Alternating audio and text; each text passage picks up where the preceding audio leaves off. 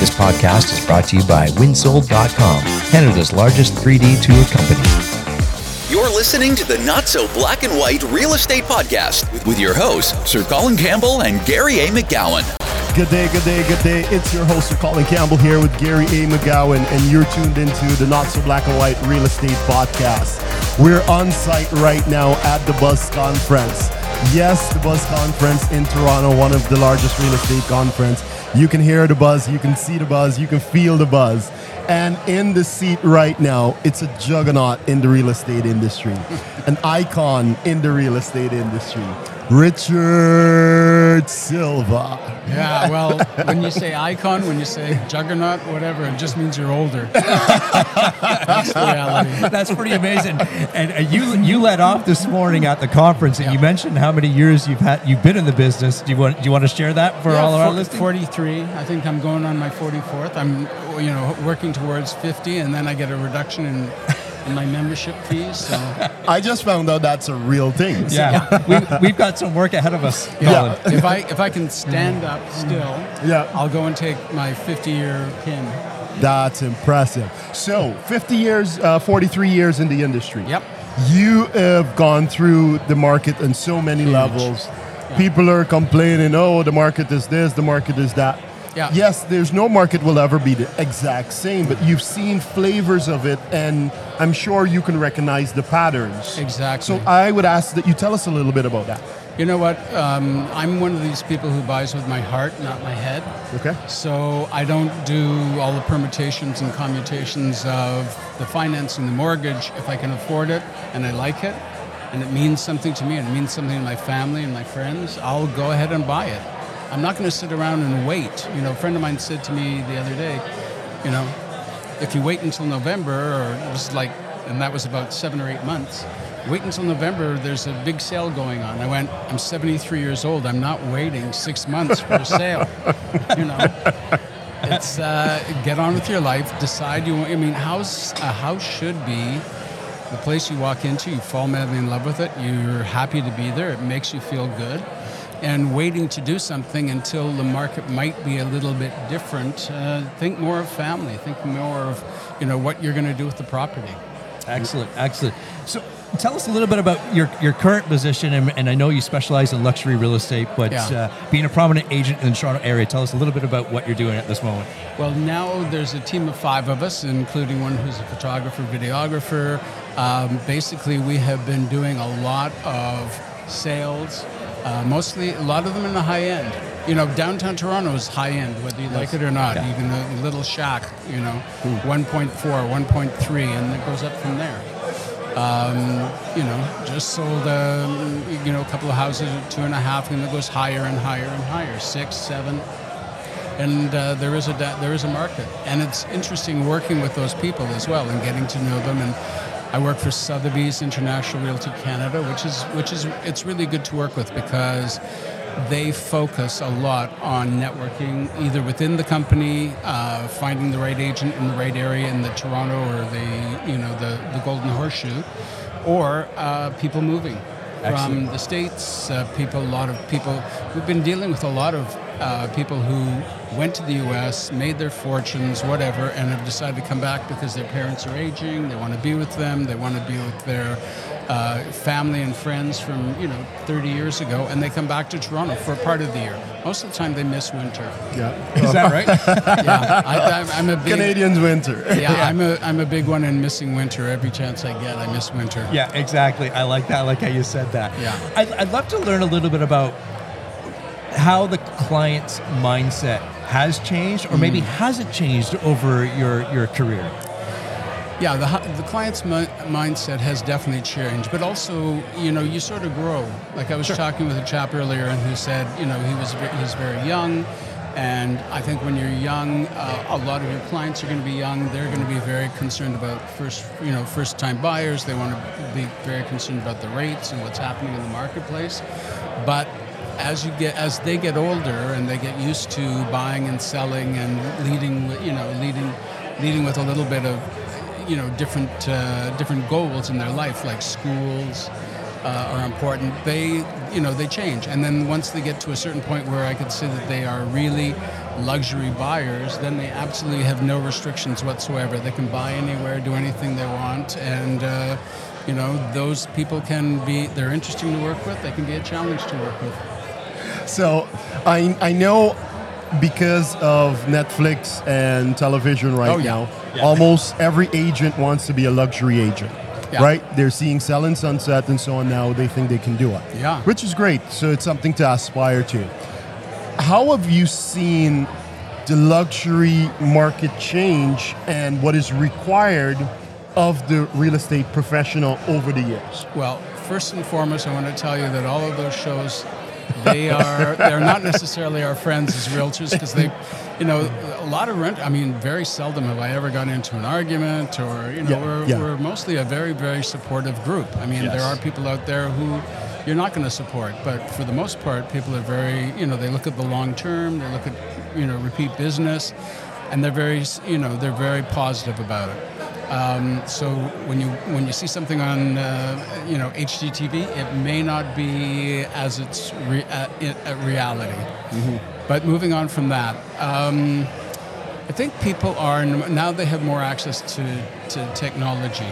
They have more access to. I mean, one of the things that I love is um, I'm part of a group out of the United States that is it's international. It does other areas, and we use the basis of uh, something called WealthX. So I can find out, I can get details on what a high-end user, what one of the millionaires that we can deal with, you know what they what they donate to, what their hobbies are, how many cars they have, how many houses they have, who's on their boards.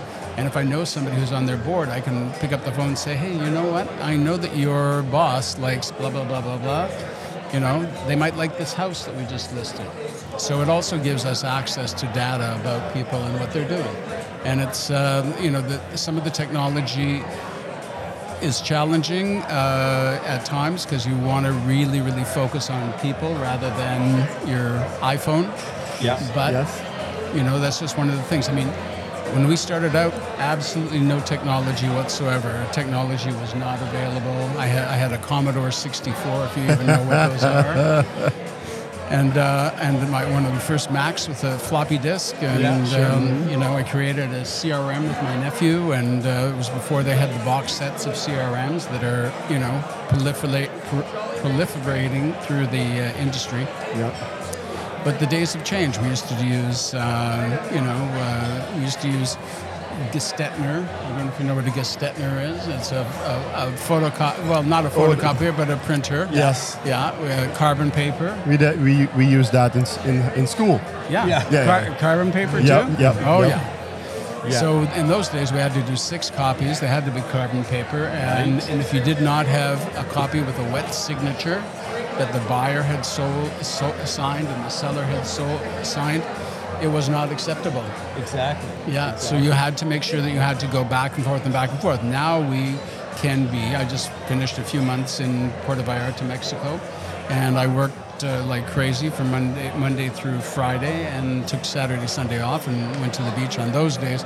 But the other days I was working remotely, and one of the terrible. I mean, you know. Um, COVID was a terrible experience for all of us to go through. However, people are now ex- more accepting if you work digitally, Yeah. you Yeah. know, work remotely. So, you know, like today, we're all working remotely. We're here, oh, yeah. we're, we're learning, but we're we're also having the face to face, which is still very, very important. So, in someone who's experienced so many ups and downs and changes in the industry, with the introduction of AI, Yeah. where do you see the industry going? Listen, I love AI. You know, I, I do. I think it's a great tool, but it's a tool. Yeah. And anything like that that is going to give me a little bit more time in my day, I'm I'm really happy with. I think you know I think you're going to see it change. Uh, I think you're going to see that agents. I use um, I use uh, BoxBrownie. I think you've interviewed them. Yeah. Uh, and you know I- I'm an early adopter of BoxBrownie. I've probably been using them for about seven or eight years, and ever since the company opened. Yes. And I just thought, you know, I do put a disclaimer on my photos that they have been digitally enhanced. Of course, And I think you're going to have to do that with our, you know, with the blurbs that we do and all the content digitally enhanced by AI. Yes. The, the fun part is if, if you want to really have a good time, write something in chat and put it into Chat GPT and say, give, you know, give me this content as if Donald Duck was saying it. Yes, yes, yes, yes. Give me this contact as if uh, you know somebody famous, some Yes. you know, was saying it, and it would, you know, Ed Sullivan or Yes, whoever. yes. I mean, I don't know if you remember. Oh, sure we do. Sure we do. or one of the Beatles. Yeah. If they were going to do a song, and it's amazing what it comes up with. Mm-hmm. You know? Well, what, what I like about it is some will argue is taking creativity away from creators or, or the creative type and book writers and article writers and everything. Okay, perhaps, yes. But it also is allowing for new creative Yes. to have, just like you had, Yeah. you had described there, right? Well, I think I think you remember the printing press when they brought of course, that in. that's Yeah. my dad's background. Yeah. Yeah. The printing press when they brought that that in. I think all the people who were scribes were, were out of work, and but they found other jobs that, that facilitated. Maybe they started working in the printing room, and those things always happen. Uh, you know, one of the things I like about AI in general is I use also a, a format called Studeo. I don't know if you've ever seen Studeo. No, I'll have to look it up. S S T U D E O dot com Okay.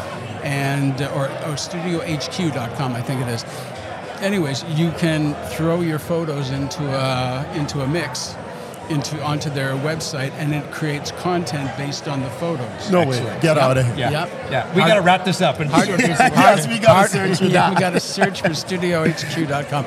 And the presentation today we did on something called Beautiful AI. Excellent. Which is presentation software. So I'm really good at the content. I have no problem with the content, but I'll spend hours getting it Finding to look the right- yes. Yeah, getting it to like look myself. right. And Yeah. this one just takes it, does it. And it So- saves me that time. Here is someone who's been in the industry 43 years, and you're using new technologies, added tools for your tool belt. Oh, yeah. You're not fighting against it. No, You're no. like, bring the change. I'm gonna just ride this wave. Yeah. Now, do you see this? How long do you see the real estate professional as we are currently existing in this role? Do you I- see us? I think you're going to stay. I think you are going to stay. We're going to talk about, uh, you know, some changes that we would like, or that agents would like to see. I think, I think because of efficiency and because of all these tools, uh, they want more a more efficient MLS system. Yeah. They want data to be presented and given to us in a better way. Um, and I think you're going to see those kind of changes. But I think it's always going to be a face to face. You're really going to be the consultant. You're really Yeah. going to help the client make a decision. And I think that's what's most important. Well said. Yeah. No, I and you took the question out of my mouth. Is is one thing I admire about you, uh, Richard, is the fact that you are uh, adapting and and you even said an early adopter of the technology Yes. and, Yeah. or the tools that we have. Yeah, I, I, there was, um, you know, TREB is now changing over their system into a new, and you know, somebody in my office was complaining and saying, "Oh my God, I, you know, blah blah blah, I don't like change."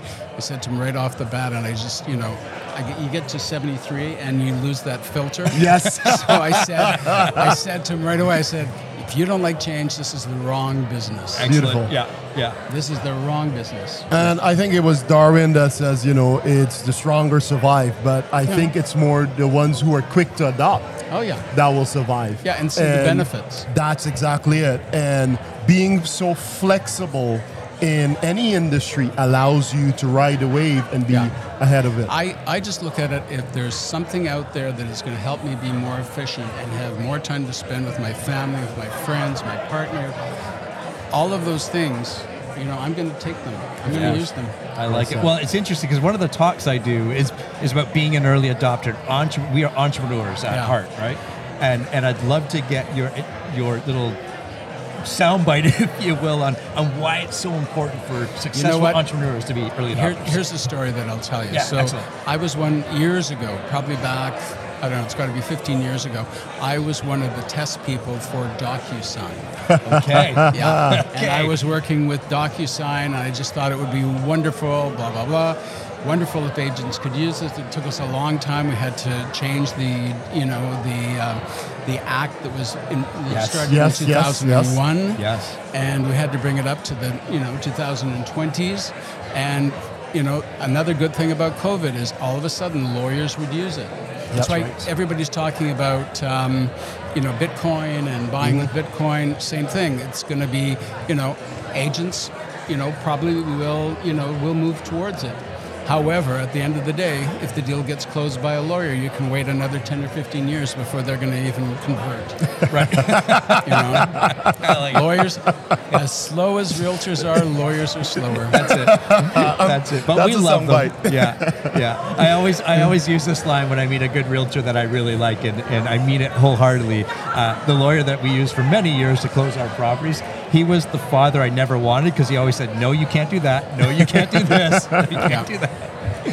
Ah, very good. You always very want to be yes, you can, you, and Yeah. you figure out a way of doing it. Yeah, That's exactly, exactly. Well, my friend, uh, I've admired you from afar. I'm so happy we've had this opportunity now to sit down in Thank you. person. Yes. And uh, how do people, if people want to get a hold of you, how Oh, how's sure. that? Uh, R Silver at sotheby'srealty.ca or go on our website, which is called Torontoism. Beautiful. There you have it. There you have There it. you have it. The juggernaut. we had a Miamiism who's owned by a friend of mine, Torontoism owned by me. We have friends in Oregon. They're not exactly sure what to call theirs. That we knew we'd get there. I love it. There you have it, my friends. A little insight to Richard Silver. Uh, that's Colin Campbell. potty, potty mouth. Yeah, I love it. I love it. I'm Gary McGowan, and we'll see everybody on the next episode. And goodbye for now. Bye. We hope you enjoyed this episode. Make sure to click the subscribe button so new episodes will automatically be downloaded to your device. Please help us reach more people by leaving a rating and a review on your podcast player of choice. Now go make it an amazing day for somebody.